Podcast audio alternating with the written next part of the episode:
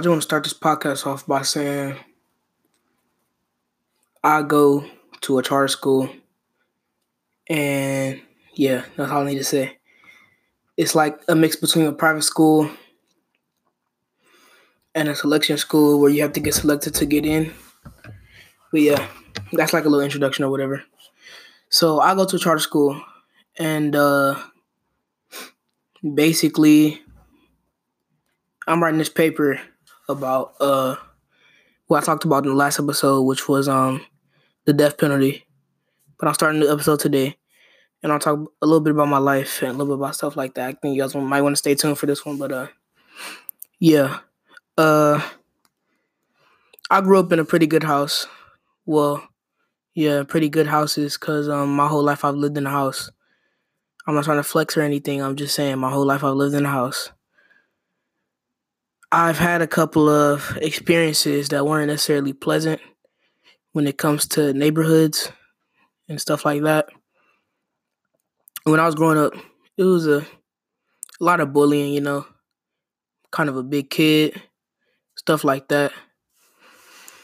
So mainly it's just like me growing up as a kid. I mean, everybody got bullied. There's, there's no getting away from it. And if um you didn't have the right sense of mind, that stuff can kind of make you go crazy. Like that as um I've learned to take me being bullied, turn it more to kind of like a joke. Cause not even that deep. I don't even take that serious. I have no hate towards people that tried to bully me when I was little. If anything, they helped me be better as a man.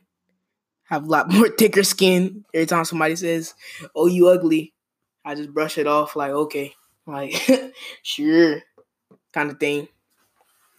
But I just want to start off by saying that. But uh, that's what I was saying. I was writing this paper in my English class, Miss Cortez's class, and uh, it was about the death penalty. And what I put in there was a little thing that was personal to me, which was my father went to jail, and yeah, I'm just gonna leave it at that. Well, not never mind. My father went to jail.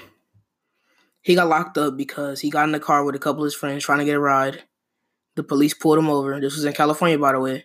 The police pulled him over and uh, they found guns in the trunk. As you can see, my dad had no clue at all um, of what's gonna like what was gonna happen to him and why there were guns in the trunk, even though he thought his friends were really cool and like very chill. But I guess not. And that's how my dad lost almost what 25 years of his life. Just like that and um, he was there for my he was there for my birth. But this was so long ago that my dad is almost 50 years old now, so yeah. But he was still there for my birth. He was there for a lot of things. But the funny story is when my mom called him and said, I'm pregnant, he hung up the phone immediately. that was just the funniest thing to me. But uh the death penalty I believe should be gone.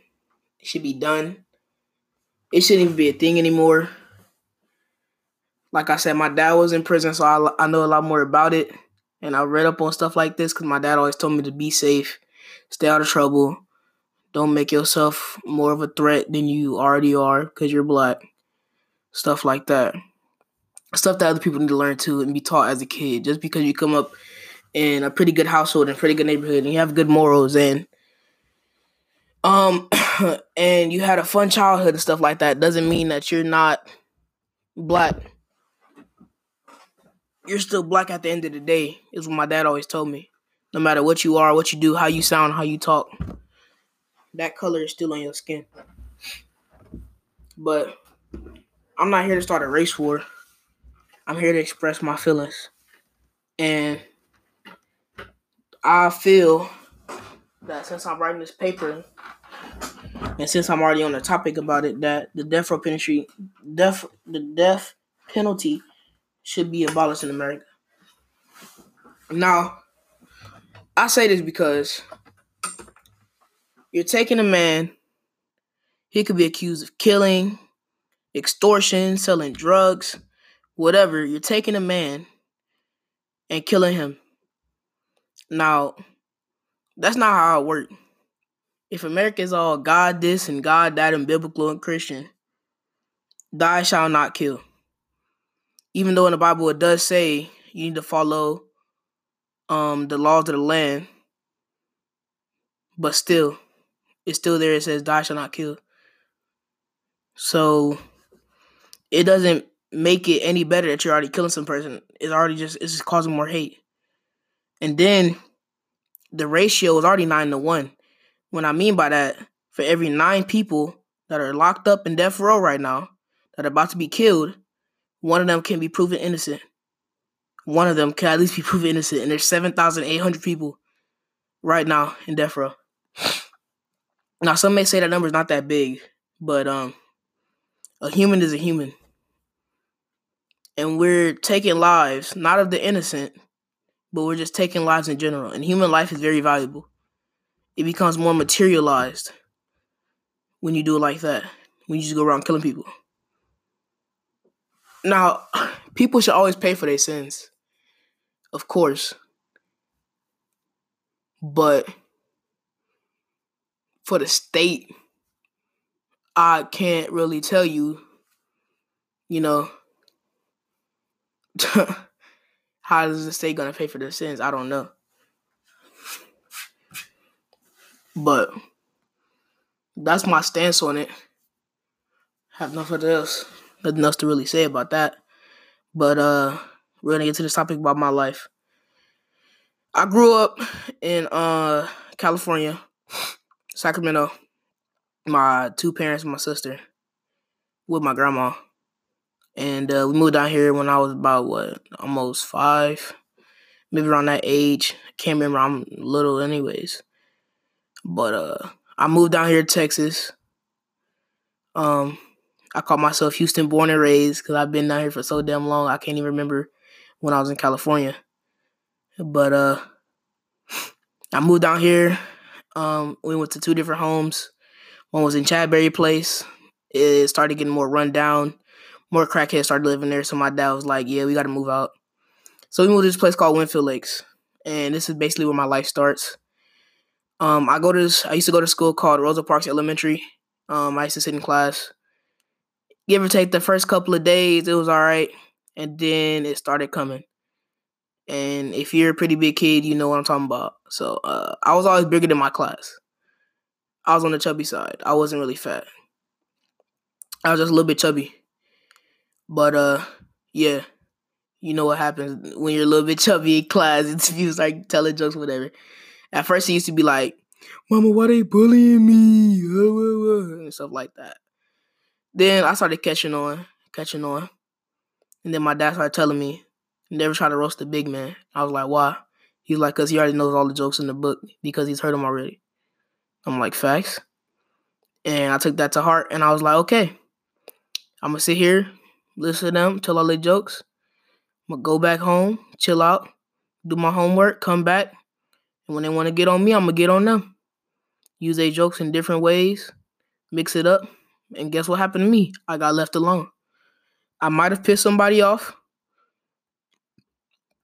I might have pissed somebody off multiple times, but if it came to that, we'll just fight it out, and that's what I had to do. It's not even about a surviving thing. It's just about people getting just leaving you alone, you know. Like uh, one day, I was coming from school, and uh, this kid was telling jokes. We was telling jokes back and forth, and then he was just like, "Shut your B A up." I was like, "Man, who you talk to like that?" Started getting on his case. I'm like, "Shut your skinny behind." Whatever, whatever, whatever. Started yapping on him. He got mad at me. Smacked my glasses off. He smacked my glasses off. They fell on the floor. They cracked. They cracked. And I'm just like, this dude just broke my glasses. Like, I'm looking at my friends, like my friends laughing. And I'm looking at him like, and he laughing too. So then it was on the cracking. Yada yada yada. I can't see. I lost the fight. Boom. Get at school. I'm like, all right. You cracked my glasses. I lost the fight. We gonna run that back. I said, all right. Cause now I got blood for you now. I, am hating on you now cause you broke my glasses and you disrespected me. You slapped me, son. You can't slap me. If you would have punched me, I would have cared. So then I'm like, we gonna run it back. He like, all right, all right, we gonna run it back. We gonna run it back. Bet, bet. After school today, right there on the corner next to the stop sign. I'm like, all right, bet. We get to the stop sign. I'm like, nah, let's go to the field. It's like this field in my neighborhood. It's like wide open. No house is built right there. And it's a straight stretch, just like a football field. We said we're gonna go to the field. We go to the field, it's wide open. It's by this girl named Ariana House. And we start throwing hands. I take off my glasses this time, as you can see. Um, take off my glasses. Don't need to see him. So uh I start swinging. He starts swinging. He get a couple blows in. I hit him. Boom. Shake him real quick. It's that simple. He started getting a little stuttery. He was shaking and slobbing. He hit me again. I'm like, I ate that hoe. Hit me in the head again. I ate it again. He wasn't really throwing like punches. I'm just saying that shit hurt a little bit, but I was eating them because I wasn't shaking like him.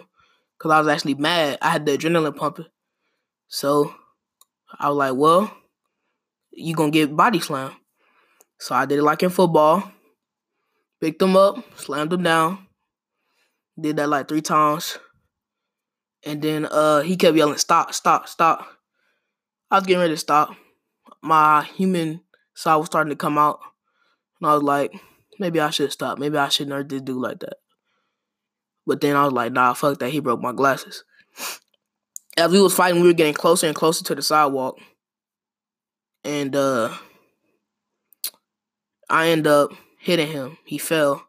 I picked him up for one last measure and body slammed him.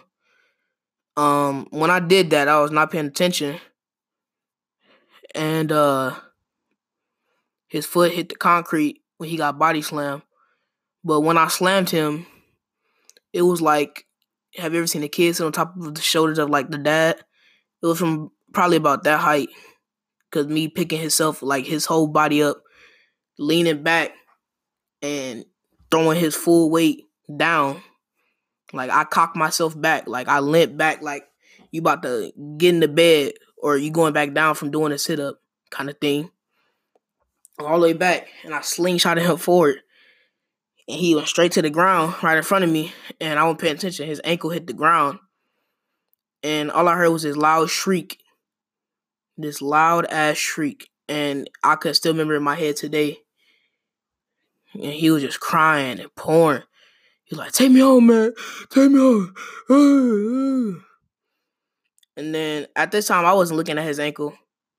But then when I finally peeked, it was pretty horrific. It was broken in a couple of places. And it was it wasn't it wasn't in place. Like he couldn't even walk to save his life. So I tried to take him home. He couldn't get on my pegs on my bike because his ankle wasn't even there no more well, it was there. It wasn't chopped off, but like it was just hanging at that point. So we ended up calling 911, and me and him made up a story because, you know, he ain't no snitch. He's just gonna sit there and snitch on me like that. So I said, we was playing football. Somebody threw, I was riding home on my bike. Somebody threw a football on my bike, and I fell on top of him. I don't know. 911 believed it. He came back to school one day. He was kind of salty and mad. It was all right. We really had no bad blood, but I haven't seen him since. His name's Josh. But every time I come back home, I'm in high school now. Every time I come back home, my friends are telling me something. How's it feel to break a nigga leg? Know, I start laughing about it. I'm like, hey, it's not funny, man. I ain't mean to do that. He was like, sorry, bro. You chilling? I'm like, yeah. But that's when people started leaving me alone. Once that day happened, that's when people was like, all right, we ain't gonna fuck with him no more because he we see how his anger issue is. I don't necessarily say I got anger issues, but people see how when I get angry, should be going down, you know. But I learned to control it now. I don't really be fighting no more. No reason to fight. And then it's all a straight shot up from there. Went through middle school, I was alright. No bullying. I just had that demeanor like my dad, like, don't fuck with me. I always had the don't fuck with me face on all the time. Once I went through middle school, I went through another uh, charter school called It's Another Harmony, basically but it was more in the the black side of Houston. Then I went to this other school in Sugarland, uh, Harmony School Innovation. More of a prep year. It's not the best Harmony to me, but more of a prep school and all. But yeah, that's pretty much my life all caught up. But yeah, it's been a good episode, y'all. let you guys in on a little bit piece of my life, a little piece of my life, and stuff like that. It's little things. I'm just reporting some stuff that's been going down, stuff like that. Hope you guys enjoyed this episode. Peace.